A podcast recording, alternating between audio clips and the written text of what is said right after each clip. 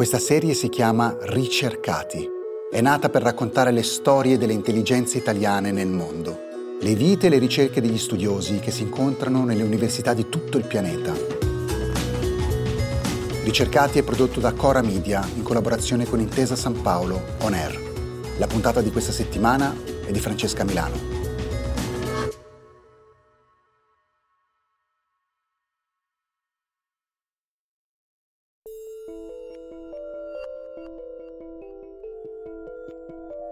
Il corpo umano, questa macchina perfetta, ogni tanto si inceppa.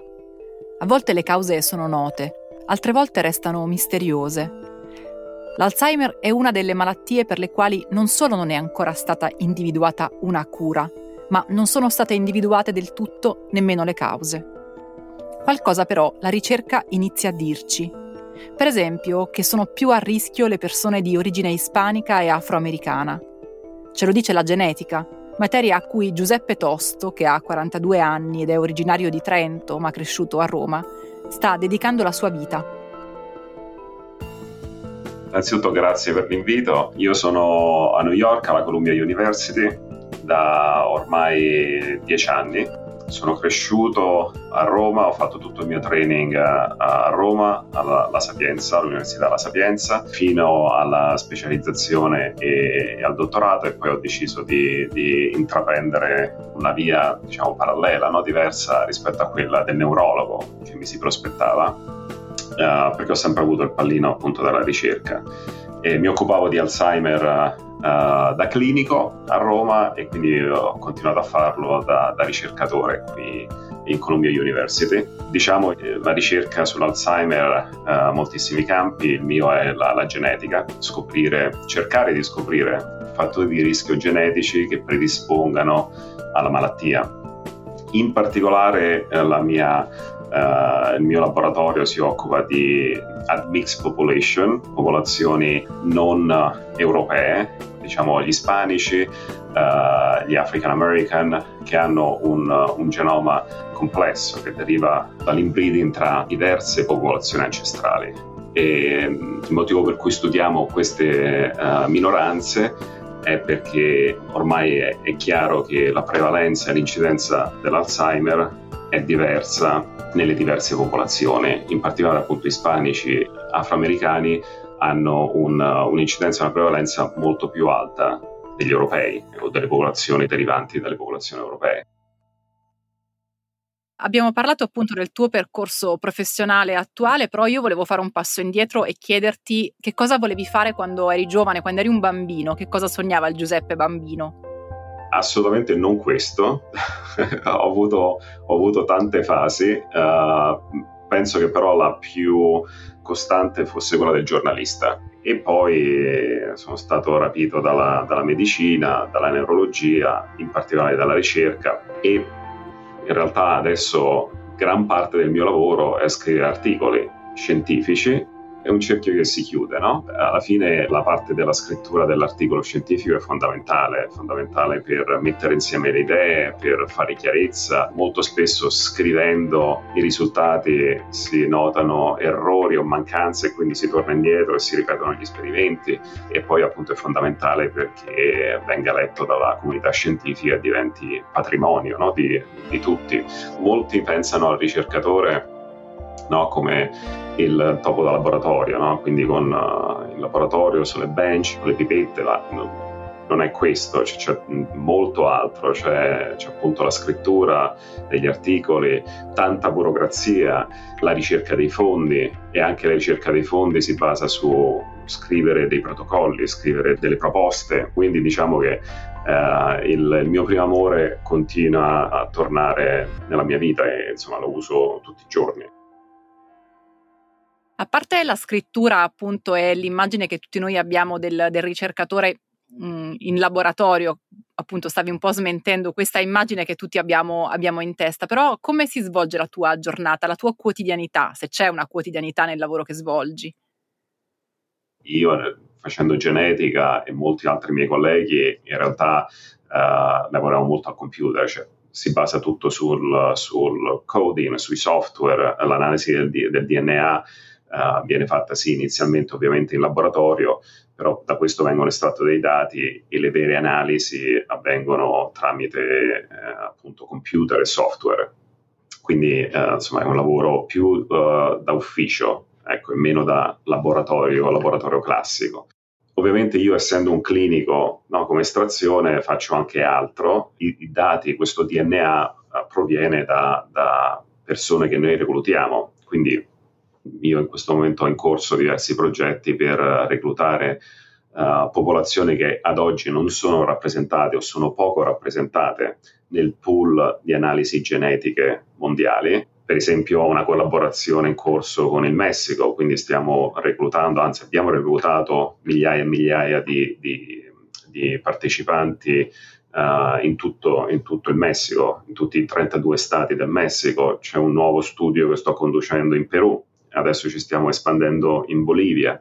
La Columbia University da anni uh, recluta minoranze qui uh, a New York, ma anche in Repubblica Dominicana e Porto Rico. Quindi tutto questo ecco, non, è, non, è, il classico lavoro d'ufficio perché prevede contatti, viaggi, conferenze, chiaramente c'è anche l'insegnamento, ci sono i postdoc, gli interni, i dottorandi da seguire.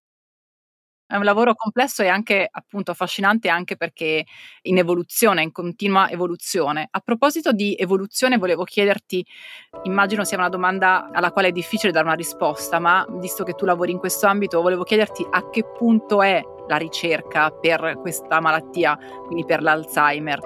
Diciamo che la ricerca delle cause, sento di dire, sta andando, sta andando bene siamo un punto, soprattutto dal punto di vista della, della genetica, no? siamo diciamo, un punto di svolta perché negli ultimi, negli ultimi, anni gli investimenti, soprattutto qui negli Stati Uniti, ma non solo, sono decuplicati per permettere di raccogliere quanto più materiale genetico possibile e immaginabile e finalmente lo, lo, ripeto perché questo poi è il mio, il mio, campo, non solo nelle popolazioni europee o discendenti dalle popolazioni europee, ma in, in una varietà di, di, tante popolazioni, no? quindi la diversità, la diversificazione del, del, dei campioni genetici. E questo ha, ha, permesso di arricchire moltissimo le nostre informazioni e di, di um, arrivare a tutta una serie di, di scoperte, no? di geni mutazioni uh, associate all'Alzheimer. Quindi da, dal punto di vista di uh, ricerca delle cause, del meccanismo che ancora non è completamente chiaro, uh, si sono fatti passi da gigante negli ultimi vent'anni, specialmente nell'ultimo, nell'ultimo, decennio. Per quanto riguarda le terapie, eh, quello è ancora un tasto dolente, per più di vent'anni si è andata avanti con 3-4 farmaci che in realtà insomma, si sa avevano poca, poca se non nulla efficacia. Negli ultimi anni le compagnie farmacologiche hanno impiegato insomma, molti, molti fondi no? Nel, per lo sviluppare nuovi trattamenti. La maggioranza di questi uh, ha fallito miseramente, purtroppo. C'è stata la commercializzazione di recente di un farmaco in realtà molto controverso, approvato dall'FDA americana con critiche feroci da parte di molti esponenti della comunità scientifica, anche interni all'FDA. Adesso recentemente un altro farmaco sembrerebbe avere un piccolo beneficio, però ecco, diciamo che non abbiamo una, una terapia completamente risolutiva ecco, a, a nostra disposizione qui ed ora. Però capendo meglio i meccanismi si riuscirà anche a capire meglio come trattare questa, questa malattia. Avere un target eh, basato sugli studi genetici è dimostrato che possa avere un maggior successo come terapia rispetto ad altri target. Ed è per questo che c'è un, un investimento massiccio sulla genetica dell'Alzheimer. Allora, usciamo un attimo dall'università, dal tuo laboratorio, dal tuo ufficio e, e, parliamo della tua vita privata, nel senso che appunto tu vivi negli Stati Uniti ormai da una decina d'anni e volevo chiederti com'è vivere negli Stati Uniti. Vivere a New York è diverso, insomma richiede una, una, una risposta diversa rispetto al vivere negli Stati Uniti. New York è una, è una, città molto complicata, molto bella, molto complicata, caotica, uh, molto costosa, io ho deciso di intraprendere questa, questa carriera, questo percorso un po' in là con gli anni, cioè io ero già ne, insomma, oltre i 30, ecco, ho cominciato il percorso da basso, no? da, da, da, zero, quindi prima come interno, poi come postdoc e poi finalmente come professore, però ecco, quella di solito è una strada che si compie durante i vent'anni, no? quando ci sono altre energie e anche altre, altre, esperienze. E New York sinceramente non ha facilitato no? il, il, il tutto senza dimenticare che ovviamente qui siamo immigrati, il percorso per avere i visti e rinnovare i visti e poi eventualmente avere la carta verde e poi come atto finale la cittadinanza è un percorso molto lungo, molto costoso, molto difficile. Insomma, io ho attraversato anche gli anni della presidenza Trump, no? Hai passato gli anni di Trump, hai passato gli anni della pandemia, che immagino anche quelli non siano stati facili essere costretto a rimanere in un paese e non poter tornare in eh, Europa perché chiaramente non c'era la possibilità di spostarsi, anche quello non deve essere, non deve essere stato facile. Ma tu hai ovviamente mh, hai in mente di tornare in Italia eh, o comunque di riavvicinarti magari in Europa per la tua ricerca o pensi che il tuo lavoro ti terrà negli Stati Uniti? Eh, questa è una bella domanda. La voglia ad un certo punto, non so quando, di rientrare in Italia c'è. C'è poi sempre l'annosa questione della ricerca in Italia, no? Sarei io in grado di fare quello che sto facendo qui in Italia? Eh, risposta probabilmente no. Sarei in grado di trovare un lavoro no, allo stesso livello, quindi una cattedra, come si dice da noi, facendo un colloquio, avendo un'offerta di lavoro? Mm, probabilmente no perché sappiamo come l'università italiana, che insomma, meravigliosa, io ho ottimi, ottimi ricordi e penso non cambierei mai la formazione che ho ricevuto in Italia con la formazione che potrei ricevere in un altro paese, però diciamo è un ambiente un pochino no? chiuso, difficile, difficile rientrare dopo esserne, dopo esserne usciti, quindi comunque la voglia, la voglia c'è ma a determinate condizioni. Questi anni negli Stati Uniti ti hanno insegnato qualcosa? E se sì, cosa? Mi hanno insegnato tanto. Il lavoro che faccio, che faccio adesso l'ho imparato completamente qui. Ed è stato molto un, uh, un lavoro, cioè un insegnamento, un autoinsegnamento, ecco, perché diciamo qui c'è meno, c'è meno tutoraggio, ecco, ti, ti, ti, ti, buttano in mare e poi se, se sopravvivi bene, se no se affondi torni a casa quindi mi hanno insegnato a essere resiliente, mi hanno insegnato a combattere perché il mondo della, dell'accademia è un mondo duro, competitivo, uh, difficile, però quando poi ci sono i risultati si viene premiati e si viene premiati in maniera importante. L'ultima domanda che volevo farti riguarda l'Italia, perché appunto tu provieni da Roma, volevo chiederti ogni quanto torni in Italia e se ci sono delle cose che ti mancano più di altre.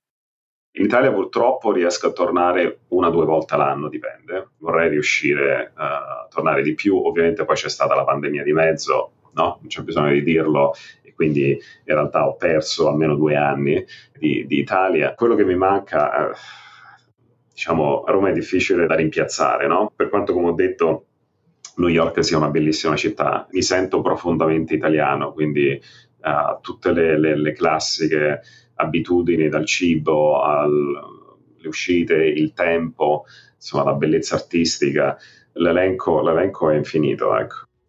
E l'ultimissima domanda invece volevo chiederti se mh, mm, mm, c'è un consiglio più degli altri che daresti a chi vuole intraprendere il percorso di ricercatore. Sicuramente di fare esperienze all'estero, non necessariamente negli Stati Uniti, può essere in Inghilterra o comunque in Europa. Ci sono moltissimi laboratori eh, eccezionali in Europa, adesso per la ricerca eh, in Francia l'INSERM, in Inghilterra molti altri laboratori, eh, abbiamo questo fantastico studio della UK Biobank che mette a disposizione quasi mezzo milione di dati genetici di persone. Insomma, l'esposizione a un'altra cultura, un altro modo di lavorare, altre eh, esperienze, altre, altre, professionalità, secondo me è fondamentale per, per, per un ricercatore. Ecco. Grazie a Giuseppe Tosto per averci raccontato la sua ricerca e la sua vita negli Stati Uniti. Grazie. Ricercati, storie dei cervelli italiani nel mondo è un podcast di Silvia Bencivelli, Mario Calabresi, Paolo Giordano, Cesare Martinetti e Francesca Milano. Prodotto da Cora Media e realizzato in collaborazione con Intesa San Paolo On Air. La cura editoriale è di Francesca Milano. Il coordinamento è di Cesare Martinetti.